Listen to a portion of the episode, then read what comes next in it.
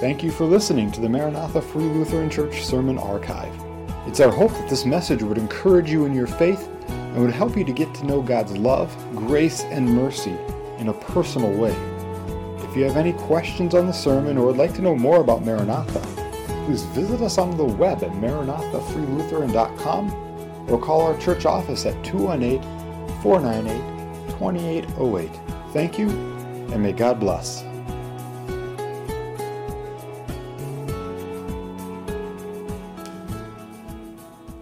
Occasionally found when reading scripture that there's a word or a phrase that kind of seems to jump off the page at me as it seems so relevant to current life situations or, or at times when it seems like the author of that scripture was reading news headlines even today, as he describes a culture even in his own day.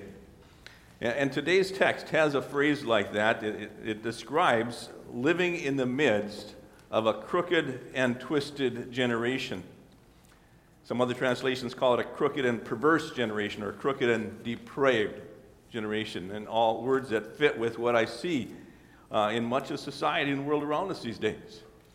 And as the Apostle Paul writes into Christians at Philippi who are living in such a society as well almost 2,000 years ago, these verses uh, in today's text, then um, he again brings us some imperatives.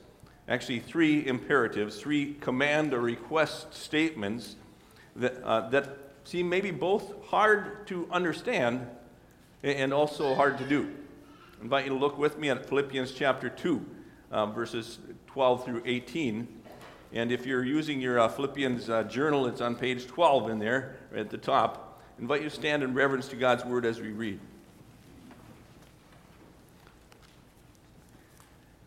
Therefore, my beloved, as you've always obeyed, so now, not only as in my presence, but much more in my absence, work out your own salvation with fear and trembling.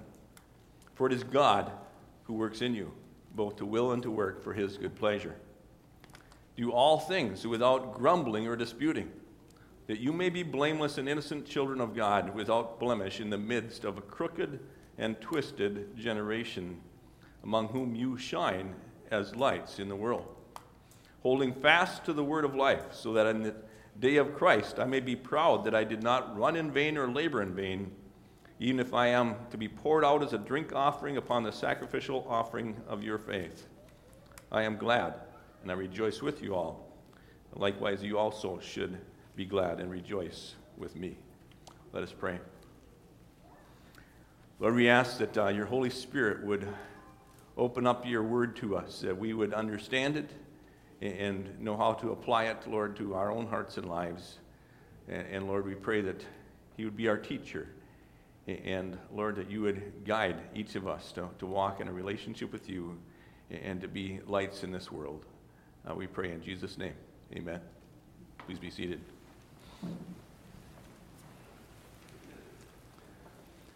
Well, just what are those three imperatives in this text?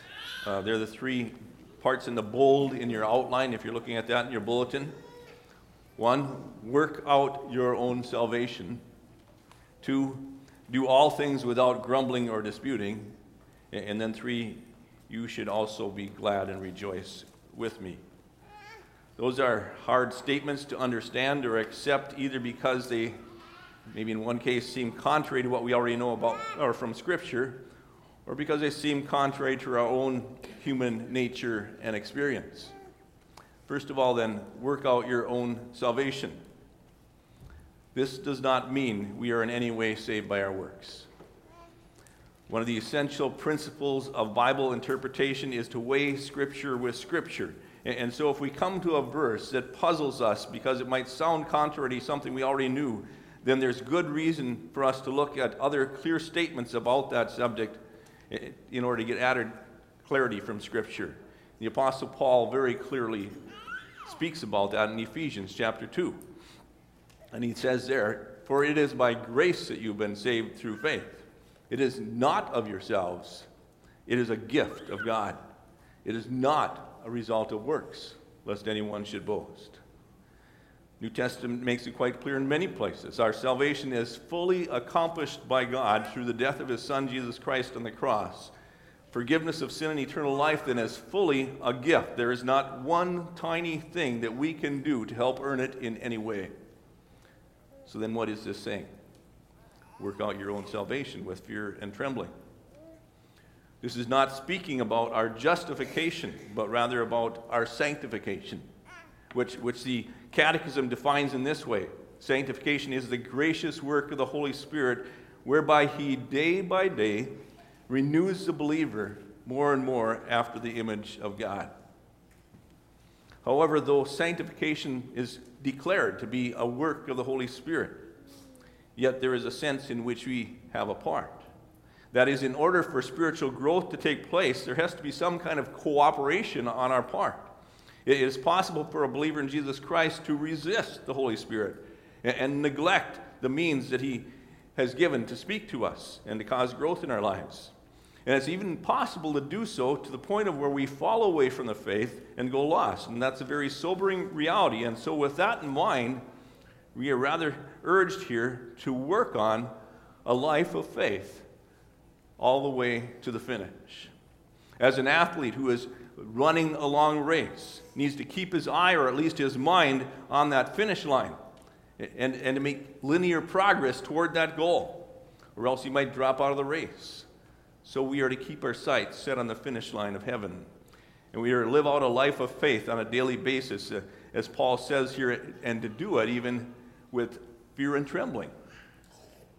Not a fear or a terror of God, but an awareness of our own human nature and a concern about our tendency to wander from the right path.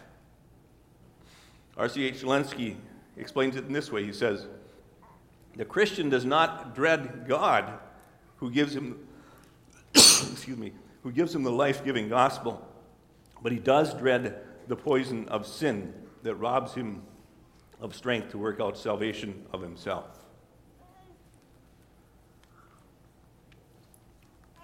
However, at the same time as we tremble at the reality of our own human weakness, Paul encourages us to look away from that and, and to look then to the reality of the divine and, and to God's ongoing work within us.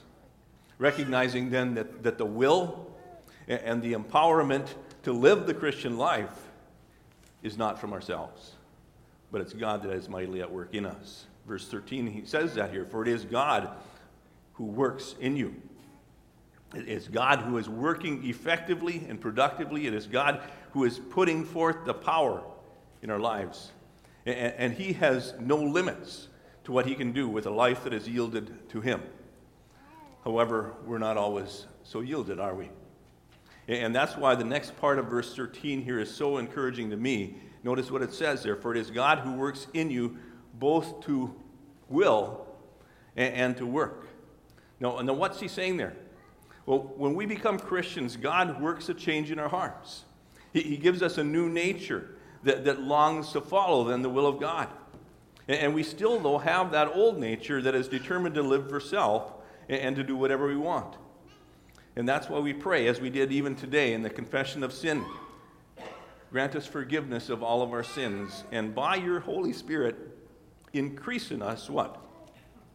True knowledge of you and of your will and true obedience to your word. So, what is our part?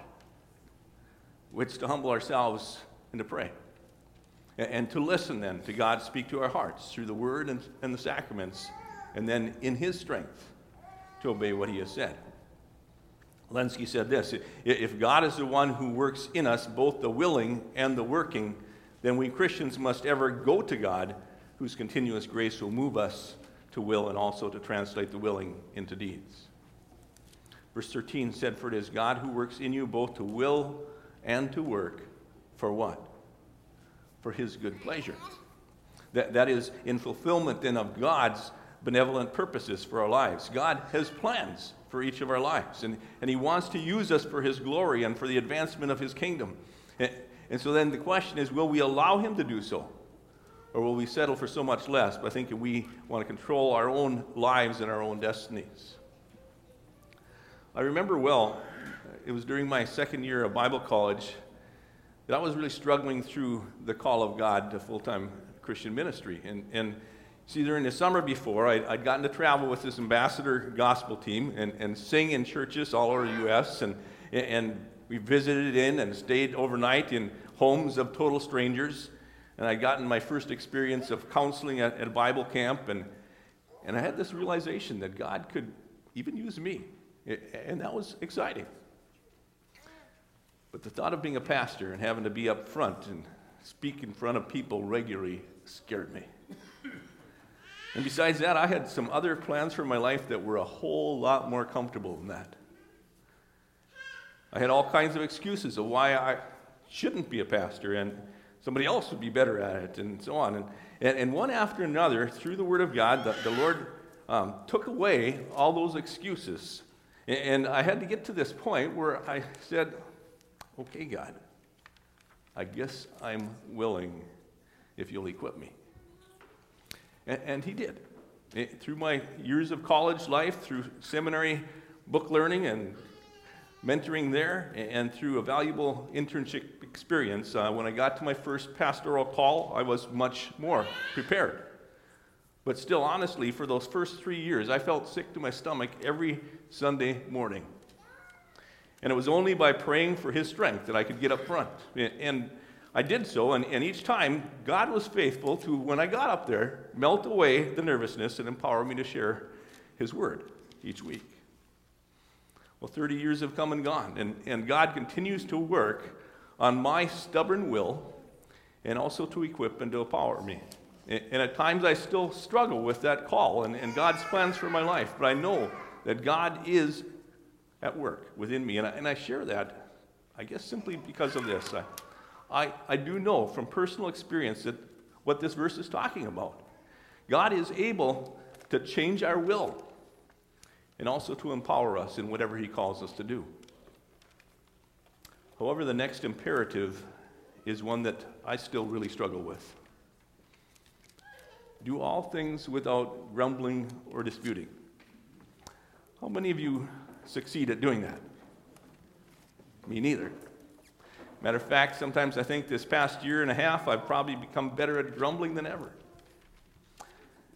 Grumbling, that, that word means it, it's an expression of dissatisfaction, murmuring, muttering in a low voice. In the Old Testament, the children of Israel in the wilderness grumbled a lot, and God was not pleased with them. And, then they grumbled both at Moses, their leader, and, and at God. And you know, and when we grumble, isn't it often at people that are in charge of things? But when we think about it, if we really believe that God is ultimately in charge, then isn't our grumbling also at Him for what He's allowed in our lives? Verse 14 do all things without grumbling or disputing. Now, that disputing word here, um, in the Greek, it has this um, connotations of, of uh, really an inward questioning going on, skeptical questioning and criticism uh, against God. Now, as far as I can tell, doing all things without grumbling or disputing is, is something that is humanly impossible to do. Because grumbling just comes so naturally for us, doesn't it? It starts so young and it slips out so easily. And yet we are called to do so, and to do so in the power of God. And, and I don't think that any grumbling is a good thing, but if I understand right, this text is especially then speaking about grumbling or complaining against God and questioning Him and why is that a concern that Paul is addressing here? Look at verse 15. He says, That you may be blameless and innocent children of God without blemish in the midst of a crooked and twisted generation among whom you shine as lights in the world. Blameless, innocent, without blemish. Now, as far as I can tell, that isn't saying that Christians must succeed at being perfect because we all know that we are far from that. We are only considered blameless in God's sight because we have been given Christ's righteousness in exchange for our sin and guilt. So, what is this speaking of then? It is pointing us to the importance of our words and our actions backing up what we say we believe. And if we are living in open rebellion against God in some area of our life, or if we're grumbling against God and openly questioning his ways, then how will we help to point someone else to the salvation that's available in Jesus Christ. We're seeking to live our lives as examples in a society that doesn't know God or their need for his salvation. And so we do so aware that we are living then in the midst of what Paul calls here a crooked and twisted generation. Now, what's crooked mean? Simple definition not straight, huh? Curved.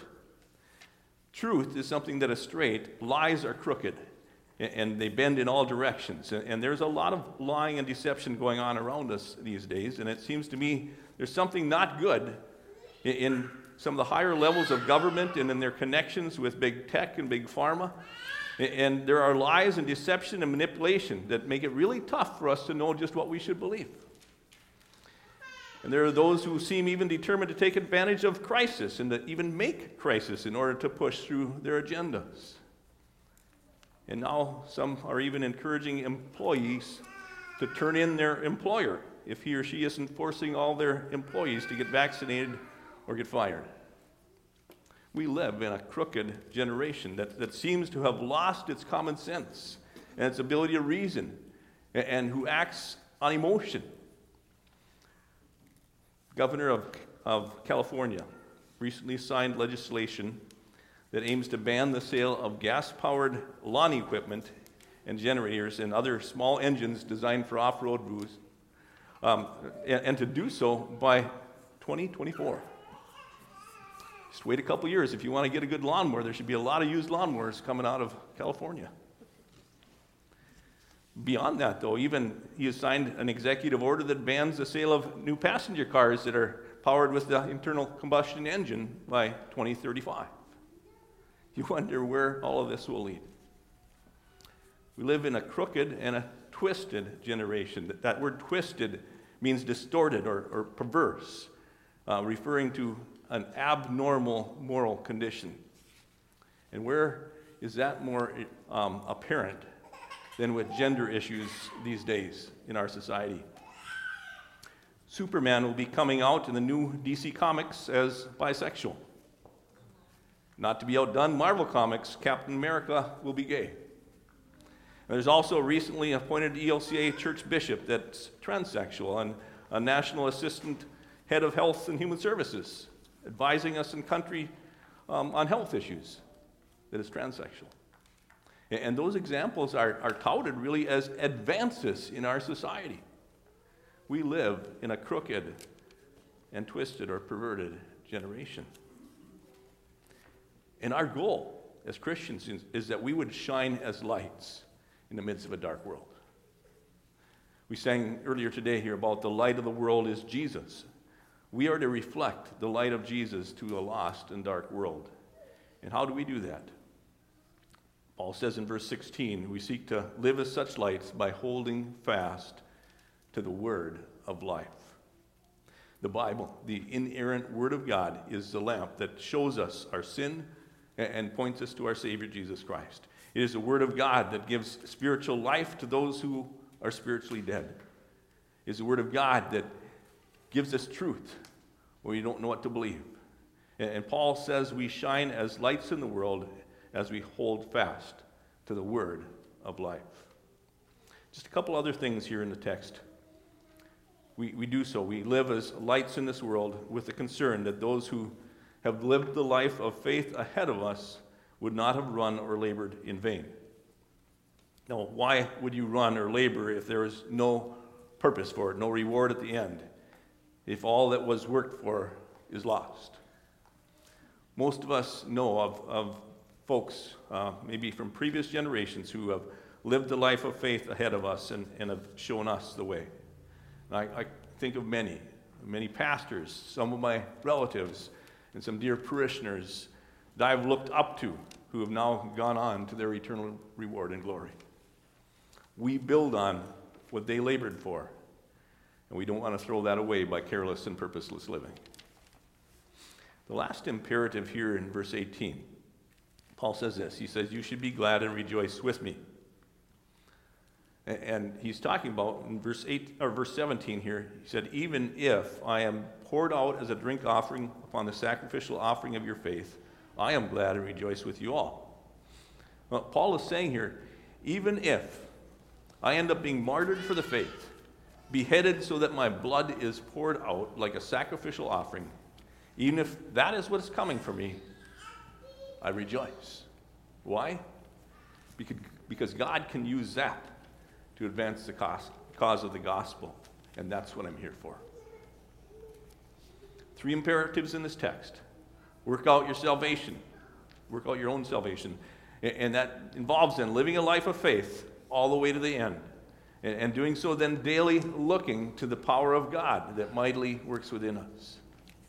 Do all things without grumbling or disputing, because we live in a crooked and twisted generation that desperately needs Jesus, the light of the world. And so we then aim to live in such a way that they'll see him in us. And then you should also be glad and rejoice with me. Paul's great joy was to see the gospel of Jesus Christ spreading, no matter what that took, even if it meant his death. May our greatest joy be seeing the gospel of God advance and being a part then of leading other souls to Christ. Let's pray. Lord, thank you for this book of Philippians. It's, it's rich because it so clearly points us to the gospel of Jesus Christ being the hope of the world. And, and we have such a personal touch from Paul as he lived out his life, empowered by you, Lord. And in some ways, we, we hold him up and we're amazed at his mindset, Lord. But we, we know the rest of the story, too, of how you worked in his heart and brought that radical change in his life. And we thank you for that, Lord. And, we pray that we would look to Jesus, that we would remember that he is the hope for this world, he is the light of the world. And Lord, as we live in this crooked and twisted generation, and it seems that things uh, go down a path further and further away from you. Uh, Lord, we pray that the result would be that our light would be even brighter, shining in contrast to that, and, and that that light would be one that's reflecting Jesus. Lord, that others would know the hope that He gives, the, the forgiveness of sin and eternal life that is offered, and how that changes life and, and shapes our perspective in this life and, and gives us wisdom and discernment regarding the things that we deal with around us. And we thank you for that. We pray in Jesus' name. Amen.